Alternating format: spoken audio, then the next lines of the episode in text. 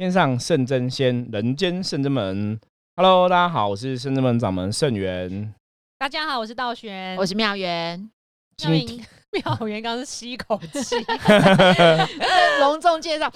我是妙元。介绍一下要元气，我们好久没这个组合了，是吗？对，很久吧。我们人太多，兜来兜去的话，我都乱了，都不知道谁组合过，谁没组合过哈。像我们上一集就是请到那个道月哈，我们之前道月跟妙元是开心小学堂，什么是开心小学？是什么小学？开运小学堂。我又乱了。好，那也这样好像不错，我们可以来做开心小学堂。其实我后来想一想，我们应该还是要拍一下影片。哎呀，真的，我觉得那时候拍得很可爱。其实那个影片，我觉得他们拍得很好啊，介绍占卜的很多东西。对啊，对，我们应该可以来研究一下，因为我们现在大家如果现在看 YouTube 影片，只看得到我们每天录音的画面。对，就是。我觉得还蛮无聊的，其实我反正我每次打开 YouTube 都看到自己的，或是什么师傅的，都在第一则。其实就觉得 YouTube， 我觉得不知道每场更新的最多在。对，我们每天都有齁，其实我们现在已经到200多集，有时候我想想觉得自己还蛮厉害的，而且我们每天日更齁，希望可以维持个10年之类的齁。对，我们有努力，每天就是不管再怎么忙碌齁，像我们前一天就是忙到很晚，前天也是忙到很晚，就是。11点多12点多之前我跟有时候半夜在录，我们都跟大家报时，现在已经2点多，现在3点多了，就是为了维持日更。那也希望说透过日更的这个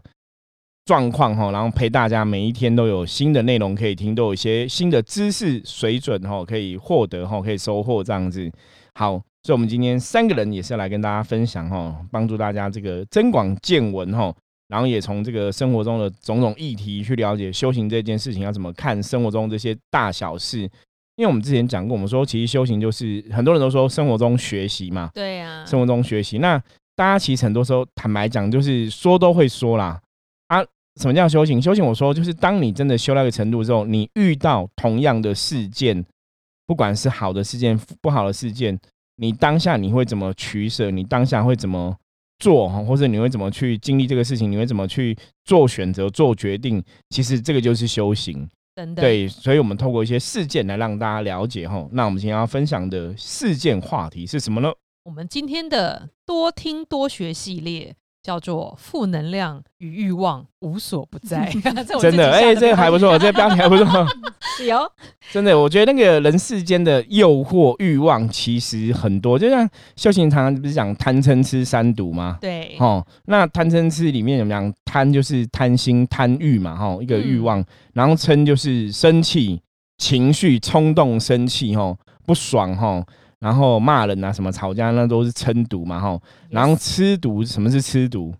不是吃毒品，是吃对。痴迷就是那个白痴的那个痴吼，对，就是一种执着啦吼，执着这样子吼，所以贪嗔痴三毒吼，贪心，然后那个生气情绪化，然后哦对东西的过度执着吼，这个会障碍人类吼正面能量，然后把我们导向负面能量。所以一般人在遇到这个问题的时候，一样还是刚刚那句话。讲都很简单，就是我不会被贪嗔痴影响啊，我一定会维持很正向。马上考验就来，对，马上你遇到，对我们其实，在修行、不要说简单，不能说简单，对，在修行上面来讲，我们遇到的是，当你觉得事情很简单的时候，它就不简单。然后当你觉得这个话其实很多啊，我们以前也有发生过类似的吧？很多人都会这样讲说，哦，我跟你讲，我身体很健康，我都不会感冒。马上对，一讲完，隔天立刻发烧住院哦，有这样子。我之前我有个朋友就这样子。他可能觉得自己身体有一些不适嘛，然后说哦，我这很严重，我觉得我真的要住院，啊，然后就真的去住院了。后来就学到教训，他就说乱讲，我就说你为什么要这讲？因为之前那病期很小，后来就变更严重，就真的要严重住院。他后来就觉得，哎，好像他有点后悔了。医院医生也说那个病其实本来不应该这么严重，为什么你会要来住院？医生也搞不懂。然后我就跟他讲说，因为你之前都乱讲话，真的，所以人有些时候是这样啊，这就是一种能量。对，你不要说啊，我一定不会可以经历考验，我没有问题的啊。其实有时候人不要太自信，因为考验马上就出现。那我们来看这个议题到底在讲什么样的考验呢？不知道这个听众朋友们有没有捡到过现金？我们今天要分享就是跟捡到钱有关的，因为新闻上说有一位就外送员在他自己的群组中 po 文表示，他在送餐的过程当中捡到了38万元的现金，然后因为他是早上捡到的，到晚上他都还没送去警察局，而且他为了就是取信于大家，还拍了一张就是照片，上面就是有很多钱一捆的1000元大钞的纸袋。然后因为在群组嘛，所以就有同业提醒他就是快送到警察局，不然可能会被告侵占罪。对，然后他就想说，那我觉得他应该是在挣扎，因为他这个新闻没有琢磨太多，他可能挣扎到底要送不要送，因为38万是一个很大的数字。因为其实坦白，我觉得一般人都会想说反正没有人知道我有捡到。对啊，遗失的人你不知道是我捡到，你懂吗？就没有任何人知道，那就会想要心一横的嘛，牙一咬心一横，当做没这回事。对，然后他还有另外一个，他唯一一个担心点是说，他只是怕说他早上捡，但是已经晚上他还没送去会被警察抓走，就太晚了哈。对，会不会有问题这样子？对啊，然后那群组其他很多人留言说，你要赶快拿回去啊，不然那个失主应该很担心说钱不见了。然后有人说什么，你的贪念真的很恐怖啊，不要耽误了自己。对，不要一念之间啊，你这样贪心可能不小心到时候真的被告了侵占罪。然后你本来其实像台湾的现在那个捡钱，就是你捡到钱捡到遗失物品啊，送回警察局，好像是半年内，就如果没有人来认领，就超过半年的话，它就变成你的。对，所以你捡去警察局，比方说这38万半年内都没有人来领回去，你38万会全部给你。那另外一种是后来法律上有个请求，那个什么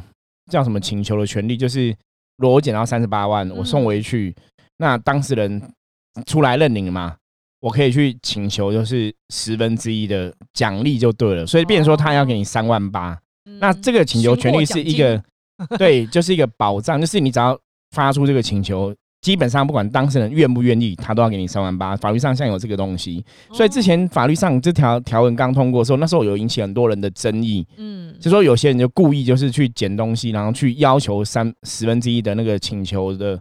那个拾获的一个奖金这样子。所以人家说，其实那时候就觉得人性是很不好的，本末倒置。对，就反正到人说啊，你捡东西就我一定要补偿你什么的，又这样给你，那反正人性的光明面。就不见了。有些人捡到钱说：“那你要给我1/10。”所以那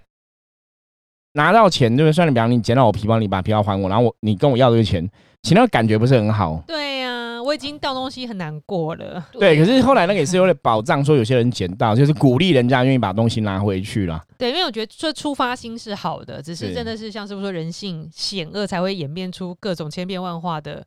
像检举变检举达人，恶意检举的很多啊，对，就是赚这个钱啊，无缘无故就增加了很多工作机会。对，有些东西我觉得是要适可而止啦。可是其实这个新闻，我觉得我们有很多可以讨论的面向。对啊，不知道最后这外送员到底有没有还？因为我觉得比较奇妙的一点就是他有在群组抛出这个讯息，对，所以我觉得不知道是他心中的小恶魔跟小天使在打架，他希望听到别人的建议还是什么之类的。他应该已经想很久了才会抛说，那这么晚了还没还，可不可以会不会有问题？对，所以应该是群组讯息里面没有人是赞成他吞下来的。对，因为这个我觉得第一个金钱太大了啦，所以大家也会往正常的就。遗失这笔钱应该会很紧张嘛，万一是救命钱就糟糕了。对，因为38万不是小数目，你如果说只是38块，对不对？没关系，你不用拿回来，38块其实买瓶饮料，对，就是你去买珍珠奶茶喝都对都 OK 啦，就是那个钱少。对，可是我觉得这种东西就是我们刚刚讲嘛，修行是生活中学习嘛，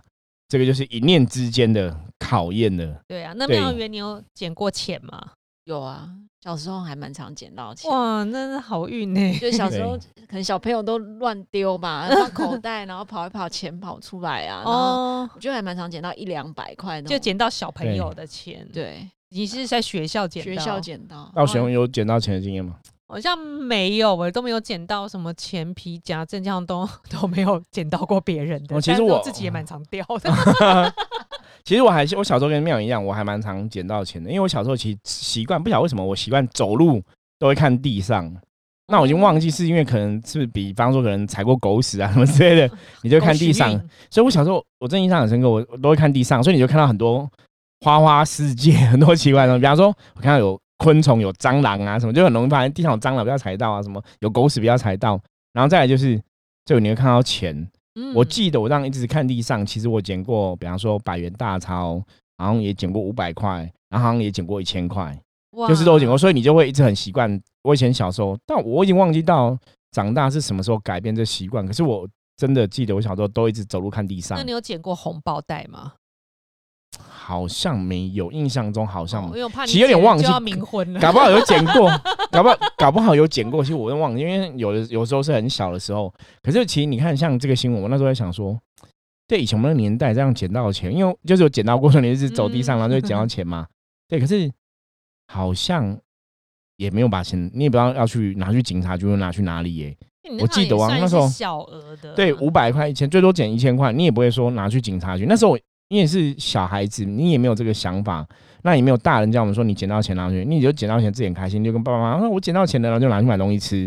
就这样子，买零食。对，可是其实像你讲，就可能真的只是小额啦，在那个年代就是你不会想很多，可是你知道那年代捡到100块可以做很多事。对啊，那我记得也很常捡到什么10块、50块这种之类。那以前那个小时候干妈店嘛，嗯，不是有杂货店吗？对啊，杂货店有时候会有那种水果台，你知道吗？那以前有的杂货店有那种水果台，它有的是就像现在那个夹娃娃机，有的是没有人顾的。嗯，其实我很常在这种店捡到钱的，就地上都有很多10块。小学时候对玩那个台子，然后几块钱就可以玩了，对，1块钱就可以玩了，對對對，很1块5块这样子，1块5块，然后把它打赢。对，其实以前还蛮好的，就会去中钱。我以前玩那种1块也会中钱，就很开心。你就中了10块钱就很开心，1块钱可以买牙膏糖那种东西，对对对，可以可乐，可以买很多，10块钱可以买超多零食的。其实这样想想，其实我有经过地上有看过很多零钱，小时候但没有捡，因为以前我们小学都有那种都市传说。说那个钱都是什么下诅咒，你姐就会有别人给你回。小时候就天天听好恐怖，害我都不敢接。还以为他是故意吓我，因为他想自己接。对。可是我觉得这个有个重点就是，其实我们常常在讲能量这件事情。我们讲说能量就是你心里的想法，就是代表这个能量的结果。嗯，对。所以以前我举个例，之前我们以前在教学生上课，我们讲过一个比较关于一个念力的一个新闻，有个故事是这样子吼，他就是那个。有一个富人啊，他就是在切菜的时候，拿菜刀切菜的时候，然后就有个蜜蜂，嗯，就在那边飞来飞去，嗯，然后他就觉得蜜蜂飞来去很危险，会被叮到我，他就拿那个菜刀啪，就把蜜蜂打死了，这样之后，就打死了之后，当天晚上他的手就肿起来，就很像被那个蜜蜂叮到一样，就肿起来。然后后来他就去找一个特异工人师，那种你知道有很多人那种灵疗的，那个灵疗的老师就跟他讲说，哎，你手上那边停一只蜜蜂。他说他没有盯你，然后你把他打死，所以他要报仇，他就让你的手肿起来这样子。哇！所以那个老师就把这个蜜蜂超度走就对了，所以他手后来就消下来。那这是人家去做研究，人家说就是想知道说有没有一些神奇的故事，就听他讲这个故事。可是后来那个人就做研究，他得到一个结果，他说如果以这个逻辑来讲，就是这个蜜蜂他打死他是蜜蜂有灵魂嘛，对，所以才会去报仇。那他说这不太对啊，因为很多小朋友啊，你看很多小朋友以前小时候可能看到对。或是蜂窝有没有拿石头丢蜂窝，蜂窝掉下来，可能有一些幼虫蜜蜂也会死掉。是用水冲蜂窝，是有的是把蜂窝拿去用火烧。就以前有些小孩子很调皮嘛，可是这些小孩子也不会被蜜蜂叮嘛。对，那怎么这一个人他会被蜜蜂叮？因为他另类的心想事情。所以对，所以没有错，道玄讲到重点了。因为后来他就问这个人说：“那你打死蜜蜂，你在想什么？”然后那个妇人就讲说：“啊，我想。”蜜蜂也是人生父母养，就是也是蜜蜂他爸妈养的，对，而且他没有盯我，我把他打死，好像也很残忍，这样我会得到报应。他心里就有个想法，一个内疚感，你知道吗？就是那个负面能量，所以就变成说他形成那个能量在他手上的印记，就变成好像蜜蜂来报仇一样。所以后来人家的解释，从科学的逻辑解释，就说这个东西是因为这个人的内疚感造成的这个能量影响，所以变成说手上有被蜜蜂叮的一个印记就对了，一个能量的呈现。他说像一般小朋友杀死蜜蜂、杀死蟑螂、杀死老鼠，其实是没有罪恶感，因为小朋友不懂的罪恶，所以他其实就不会被报仇。对，所以他说其实很多事情你内心的想法是很重要。就像我们说我们以前小时候捡到钱，我们其实也不会有什么罪恶感，就觉得很开心。然后你也没想说这可能是遗失的人很紧张，你不会有种内疚的感觉，因为你小时候可能真的没有人教过我们。对，所以那个时候他就不会产生一种所谓的负能量的一个状况，因为你真的不懂，你不了解嘛。对。可是你看，像我们刚刚看这个新闻，他捡到38万，其实他内心应该有内疚感了，所以他才会挣扎那么久，晚上还在问说，那这钱要不要拿还回去？对啊，所以这个当下，当你已经有这个想法的时候，基本上来讲，那个能量就已经产生连结，所以更应该要送回去。对，你一定要送回去，因为我们像刚刚我也跟道玄讨论这个新闻，我说这个东西你如果不送回去负面就欲望，对这个人的负面能量，他的欲望，他甚至那个内心的内疚感可能会吞噬他，很可怕。就是你虽然把300万拿去了，买了你喜欢用的东西，可是你内心会一直想说，会不会是有人有需要，会不会有人真的救命，那我这样会不会害到别人，就是你可能3天2头就会突然想起这件事情，能量就会反说，对，我赶快放回去好了。没有，可是来不及，你如果真的把它用掉，就昧着良心把它用掉，我讲你3年后5年后10年后，你时时刻这个东西都会一直跟着你一辈子，那个其实很可怕。所以为什么你说他的那个群组里面的其他同事会劝他说，你赶快把钱还回去，不要被这个贪念影响吞噬。所以这也是我们今天这个新闻事件想跟大家分享，就是因为我们以前在接触修行，后来我们有讲啊，我们说修行就是勿以恶小而为之。对，所以我们强调过很多次，真的不要以为这件小小的没关系，好像没有关系，因为我们后来知道说修行来讲，小小的事情它其实是很可怕的，对，它会造成后面深渊很黑洞，可能都是一个小黑点开始，对，就是一个小小东西，越累积越多，越累积越多，越累积越多，到后面你真的被它拉下去吞噬了，你才发现说那个小事情其实是很严重。对啊，像我们看那个外国的电影，有些那种连续杀人魔演他小时候都开始什么杀小动物啊，虐待小兔子啊，小猫小狗，对，然后就是从小都在解剖，就很喜欢这样，然后到大就是变成杀人，然后无声无息的杀，也连续杀人魔这样子，其实这就是负能量累积，对，很恐怖。因为你负能量慢慢累积，到最后他们觉得杀动物见血没有什么了不起了。对，已经没有办法让他感到兴奋满足这样子。对，所以就会变这样，所以负能量其实会越来越大。所以我们后来接触修行之后，像圣真门的神佛就告诉我们，我们这个 Podcast 的平台叫福摩斯之神话世界嘛，就是神有时候跟我们讲什么，我们会跟大家分享哦。像圣真门神跟我们讲说，其实修行最难就是这一点点，你觉得没有什么样的负能量，比方说你觉得我只是钱没有还回去，这不是我去偷的啊，我是捡到的嘛，感觉上你会说服自己说，我没有去偷钱，我是捡到，好像罪不是很重。他说就是这一点点的负面，然后你放纵自己的欲望，到最后它会变成很严重的事情。因为我们讲说能量法则里面魔，或者我们讲负面，其实它是妖魔鬼怪是会去放大你的欲望。我觉得这个大家要听 很清楚，他们会放大你的欲望，对，当你放大你的欲望，因为你踏一步就已经踏进了这个一步错步步错，很可怕。魔的世界，魔的伎俩。其实我们看以前那很多人要骗你，为什么就是一步错这样子，你就会一直陷下去。对，那是很可怕的事情一开始没什么，到后来你真的无法回头了很多人其实都是这样子陷于一个生命的困境，包括最严重的就像。之前我看一个新闻，有一个女生因为她男朋友会吸毒，我就拉 K 这样子，吃 K 他命，然后也是年轻人嘛，那男朋友说很难戒，她就很生气啊，就男朋友吸毒，男朋友说很难戒，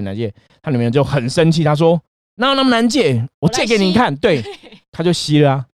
结果吸了之后她发现她也戒不了，然后越吸越多，然后她后来很痛苦，因为她几秒钟就要上厕所，因为她会一直想频尿，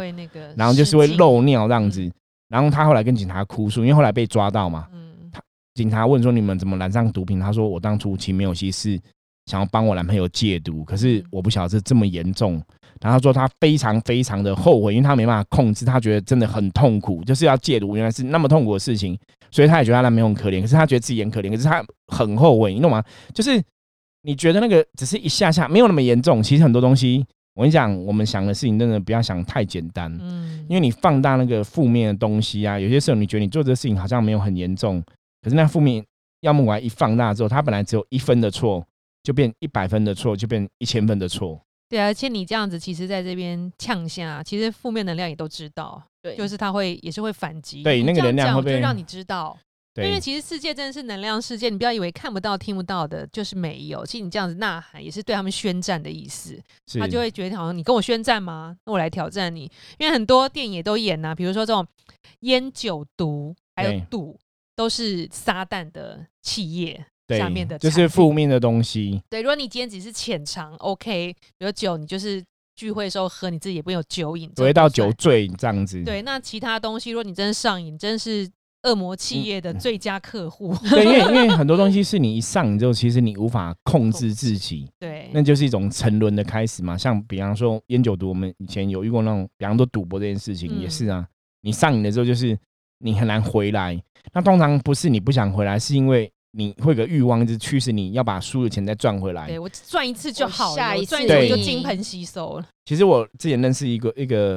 其实我以前我们的学校老师啦，就我是读化学工程科吼。我觉得这是一个悲剧啦，可是我觉得也是可以跟大家分享一下。我们那个老师是双硕士学位，就是国外的，然后学位很高，知识分子很好。在学校的时候我也觉得他很好，我还蛮喜欢这个老师的，我们很多同学都很喜欢这个老师、都觉得他很 OK。 后来有一天在新闻上看到他，其实傻眼，你知道吗？因为他的前途是很好，而且他的老婆也很漂亮，然后老婆也是学历很高，也是我们学校的老师这样子，然后好像还有2个小孩、3个小孩、都很 OK 哦，人生是一片非常好的状况。那他就在我现在这个差不多年纪40几岁这个年纪犯了一个错误。什么？就他喜欢小酌，喜欢喝酒。对，我这次后来看新闻才知道，因为我以前在学校念也不小，老师爱喝酒嘛，对。但是喝酒就会去哪些？有时候就会开始涉足夜店、OK 或者酒店之类的。那当然我现在回头想，也许他的人生有一些压力或怎么样，我们不知道，因为他好像很习惯去夜店喝酒，喝到烂醉，后来才知道。那我不晓得他有什么生活压力还是什么，可是他其实他们的夫妻收入都还算中高，一个月每个人好像都十几万吧，加起来应该也20-30万，就是收入其实算高的，就是你也没有金钱缺损，可是不晓得什么原因，他就在夜店就遇上一个毒贩。那因为他是化学老师嘛，他就跟毒贩讲说，其实这个做毒品你们应该怎么精炼，对，很简单，教怎么让毒品精炼纯度更高就可以怎么样。所以他就利用在学校实验室就去做毒品这样子。那因为学校实验室老师出入都很方便嘛，那你可以拿很多，有些东西你可以拿得到嘛，我们不晓得细节如何，反正最后就是警方带人拿搜索令，就是进学校实验室抓人。然后他就跟毒贩在一起，又当场人赃俱获啦，然后还有那个半成品，因为他好像还有最后一套什么脱臭的程序还没有做好，就半成品好像市价好像也是价值几亿这样子，很可怕。那人家就搞不懂为什么他会这样撩楼椅啦，撩楼椅，那其实就是喝酒然后赌上，然后后来好像也是听新闻写的说，他好像他也是有什么投资失业，然后有亏损啊，然后有一些负债这样子，想要快速的有现金。对，所以那这个人那一定是有些欲望嘛。那这个人怎么搭上这个线？因为这个人搭上这个线是后来有写说毒贩怎么跟他搭上线，毒贩就是知道他是化学老师，其实就是找他，一开始就是假装，对，道玄很厉害，他就故意跟他说，我其实对这个化学很有兴趣，就故意问他一些问题，然后就每次都会借口请教他问题，然后带他去喝酒，那一定是请他喝酒，你懂吗？就带他喝酒，带他去夜店，带他去哪里玩。那其实我那时候看到这个，我心里的 OS 是，你知道吗？酒，我们讲黄赌毒，有没有黄什么？就是吃喝嫖赌，有没有？有时候这种东西真的。应该怎么样？沾到了，吃喝嫖赌，你为什么会都会这样讲？因为有时候它都会混在一起。对，因为你一定要酒，你才会脑筋不清。对，然后你喝酒了之后，那他就去你吃饭，就开始那个真的是毒贩是借机亲近他然后也就会带他去玩。那我就会想说，会不会去一些不该摄入的深色场所？然后你玩了之后你就屌然后人家就有你的什么把柄，你知道吗？对啊。好，那你现在怎么办？人家抓你小辫子，就是坏人都会这样子演，我觉得电影都这样演，所以你就有一部电影有演对，叫《绝命毒师》真的我没有看这部电影，台湾的吗？那个国外的好像有，而且他就真的就是这样的故事对，就是这样，就是也是高级知识分子，然后就是他在学校也是当物理化学老师，对，然后因为没有钱，然后所以呢，他有一个学生就在吸毒。然后就跟老师就很好啊，都上就说老师，我觉得这个东西那好厉害，那到底怎么弄出来的？然后老师开始有一些贪念，他就想说，好，既然我也没有办法再多赚一点钱，因为他在学校不受重视，可能觉得他想要升职没有办法升职，那就没有多一点钱，所以他就用这个方法开始想要多赚钱，也被抓。就走上不归路了。哇塞，这个就是一念之间，这个其实很可怕，完全符合。所以我刚刚讲说贪念为什么你要很注意虽然说38万，你就觉得我捡到个钱3万，我也没有故意去偷人家什么东西，可那真的是一念之间。那通常这种负面的东西，它对你的考验是它对你诱惑一定会接踵而来。一开始可能你减少38，你没有讲没事，然后你就38过得很爽，对不对？开始你人生会遇到一些事情，开始可能就会让你开始更多的，对，你会开始走路会越来越偏啊。我觉得像我们刚刚举那个例子，就是一时的欲望，比方说贪杯酒中之物啊，想要喝酒，然后可能人家找你去一些有没有去的地方，然后又有一些你的小把柄。我一直觉得应该有，因为其实我很难理解，因为我那个老师。真的我们还蛮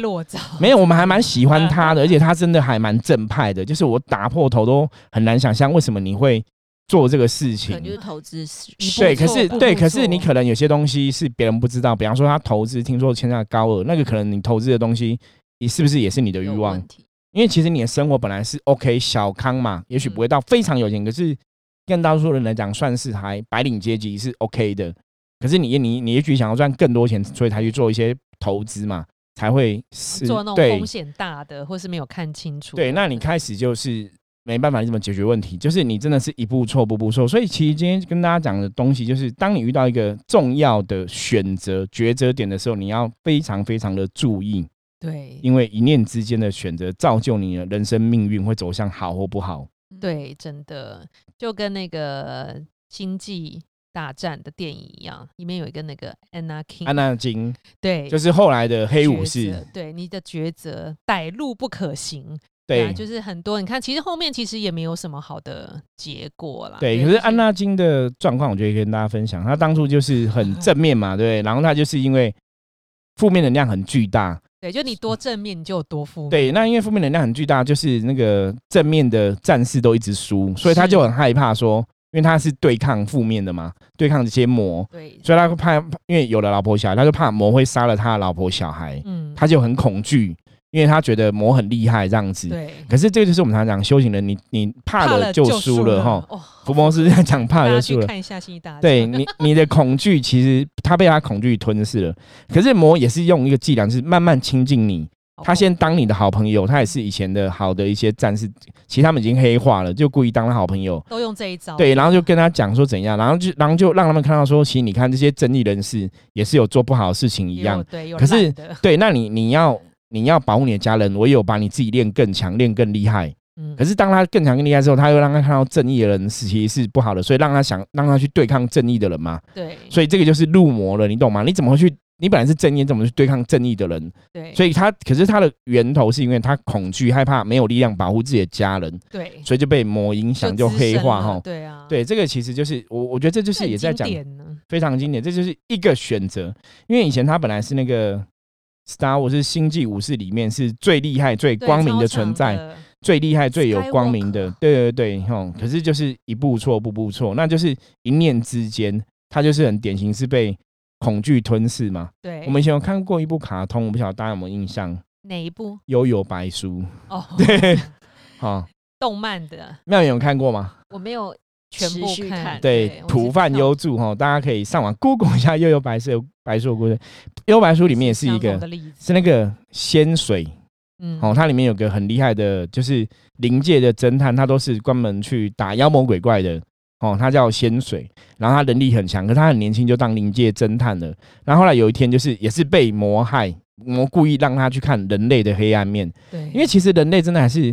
有些人很坏啦，对，有些人很好，有些人坏。他就带他去看那些酒池肉林那些上层社会，然后钱很多那些土豪，然后是很不好的人类，然后他们就是有很多钱，所以他们都在欺负妖魔、虐待、残忍对待妖魔，就对。可他都帮人类去杀妖魔嘛，因为他觉得妖魔才是坏的嘛。所以当他看到这些人类都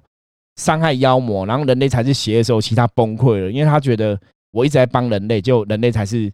这么可怕，对，所以他就精神分裂，就产生7个人格齁，所以跟那个。24个比例有点像，他就精神分裂，所以就变成坏人。他本来是好人欸，后来就变坏人哦。那这个其实都是很多时候负面能量，我觉得其实重点跟大家讲就是负面能量的引爆哦，它其实是慢慢在诱惑你。真的，所以为什么讲说贪嗔痴三毒？我说我们今天要讲这个新闻，大家真的不要小看，你不要觉得说我捡到一笔钱38万，我没有拿回去，没什么。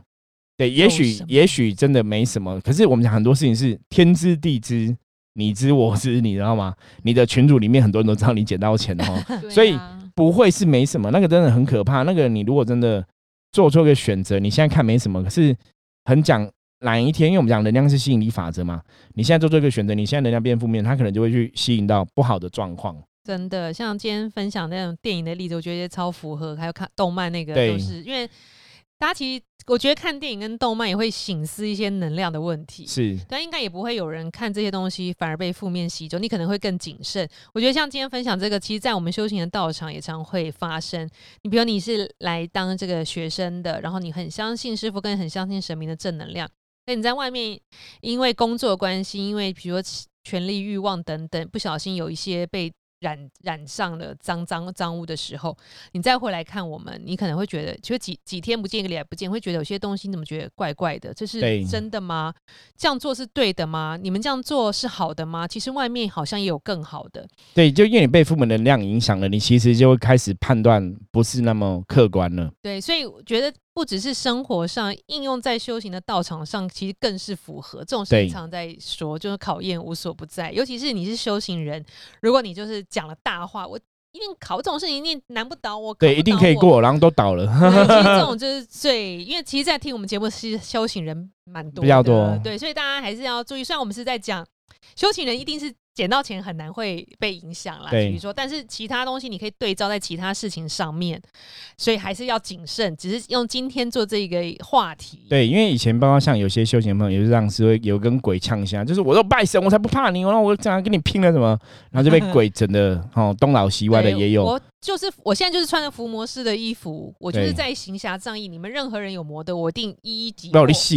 对，然后去各个群组什么的说挑衅，对，挑衅人家，然后去批判人家，然后搞到人家觉得你才是魔，这很糟，非常糟，正义魔人了，过度了，看到影子就开枪，对，然后就以为自己是长着这个正义的大旗，其实基本上来讲，你其实是大家的魔吼，这个很可怕。有时候就是一念之间吼，一点偏差，一个选择错误，一个表示方法错误，反正你入了魔境就不知道吼。所以我们要跟大家讲，今天的重点就是贪嗔痴三毒吼，就很多时候贪心的欲望吼，一念之间真的不要犯哦。其实最后还可以跟大家分享，比方不知道以前有句话叫“牡丹花下死，做鬼也风流”嘛。那个很多人，你看很多人，比方说感情上有所谓小三的状况哦，通常都是一念之间。嗯，比方说你今天跟一个你很喜欢的女生，像我以前就有一个工作上、职场上的老板哦，跟我分享过，他说他也是有老婆的，可是就是有个他很喜欢以前好像前女友还是什么之类的，就回来找他不信吧，然后带他去泡那个什么。泡澡，对，然后他就跟我说，他忍住，他没有对他做什么事情。可是我说你这样泡汤也不太好吧？对，可是什么啦？他的意思是说，他的意思说他面对了诱惑，他忍住，因为他有想到后果。他觉得如果他没忍住这一念之间的欲望，就完蛋。其后果你可能你本来的美满婚姻，你很多东西都会不见。可是，一开始就不应该有这个。对啊，所以很可怕。所以那种东西就是一念之间很可怕，你懂吗？就一开始你一定也有欲望嘛，对啊，你一定也有欲望，你才会想要去嘛。可是最后你其实当下刹车踩住，所以我后来也是觉得，好吧，算你厉害，就是你已经坦诚相见了，你还可以踩刹车，表示你有很大自制力。所以我觉得这就模考，你懂吗？就是。关键的时候你要怎么选择，那个其实很可怕。他也觉得，因为他当下他其实有笑，他觉得他很可怕，就是他只要一不理智放下去，他其实可能人生就毁了。我觉得这种东西其实是大家要特别注意跟小心的。对啊，你师父讲这个，我也有想到一个，之前就是有一个朋友，他也是已婚，像幸福很美满，婚姻美满这样，没有还没生小孩，然后他就换了，就是被挖角到了一个，他的工作都很不错，算是。高阶的职位，然后上去工作之后，好像也是专业性的，然后就有一个他部门的下面的女同事，就一直对他展开，就是好像有需要他帮忙，这样有点魅惑他这样子。然后他就那时候就有一点，比如说需要你帮我自己一个人住，你帮我在家弄什么，就是有时候他都会出现，然后好几次打开门下去帮他弄什么，可能穿薄纱啊什么之类的，然后又喝醉酒，什么我要自杀什么，他就去敢救他，因为他不知道怎么办，然后去救他，就开门，然后就在那边诱惑他，对，然后他说他忍住了，对，反正很多次他忍住，但是他也有因为你有心动，但你忍住，你知道你有婚姻关系，然后他就。有一阵子就是跟老婆闹不愉快，反正就是搬出去住。是，可是后来久了，他还是没有跟那个诱惑他，因为他很挣扎，他其实很爱他老婆，但他有一点想要脱离这个束缚因为还是会有一些欲望，对欲望，你会觉得婚姻好像紧，然后好像有生小孩的压力，但是就是还没生这样。然后后来久了的话，他就问一些好朋友的意见，就好朋友也真是很聪明，就跟他讲说你自己想想看，这真的是好的吗？我觉得不需要这样子去毁坏你的婚姻，你可以跟你老婆好沟通后之后，你们有一个分开的结果，你再去跟别人，这样对两个人都是负责的。对。然后就想了很久，想以后想说那就先断好了，就先把这边冷静下来，先回归婚姻，要搬回家去。就那女的开始，她是他们部门头，他们是大公司，是世界有名的公司那种。然后她是主管，她下面她就开始怎样，在公司一哭二闹三上吊，好可怕。她就在那个公司的名声就毁了，对，她就离职，现在就是并没有在同业里面，他就现在自己做生意这样子。对，所以我觉得这真的很恐怖欸，你连没有知道都被恐吓，然后发可怕的信给公司的人说。其实很多啊，之前也有一些艺人，男生的艺人也是因为这样的莫须有的罪名，然后只要女生一哭一讲，然后就后来证实是骗人的，其实名誉也受损，也没办法恢复。这其实非常可怕。可是像这样的女生我觉得很妙，她就是你也没被侵犯到，自己面子挂不住，因为你使出了全身所的技能你都没有得逞，都没有办法得逞，然后你竟然可以把这种事情公开在你同事之间，你不怕你自己没有面子。所以这个末法时代真的很多奇怪的人，奇怪的事情很多，大家真的要特别小心哦。欲望这种东西就是一念之间你做错误的选择，其实有时候后果你未必有能力可以承担，所以大家要特别注意。好，那这就是我们今天跟大家分享的新闻希望大家可以从这个状况里面学到一些，就是真的当你遇到关键时刻要做念一声阿弥陀佛，对，正确的选择不要让你的贪念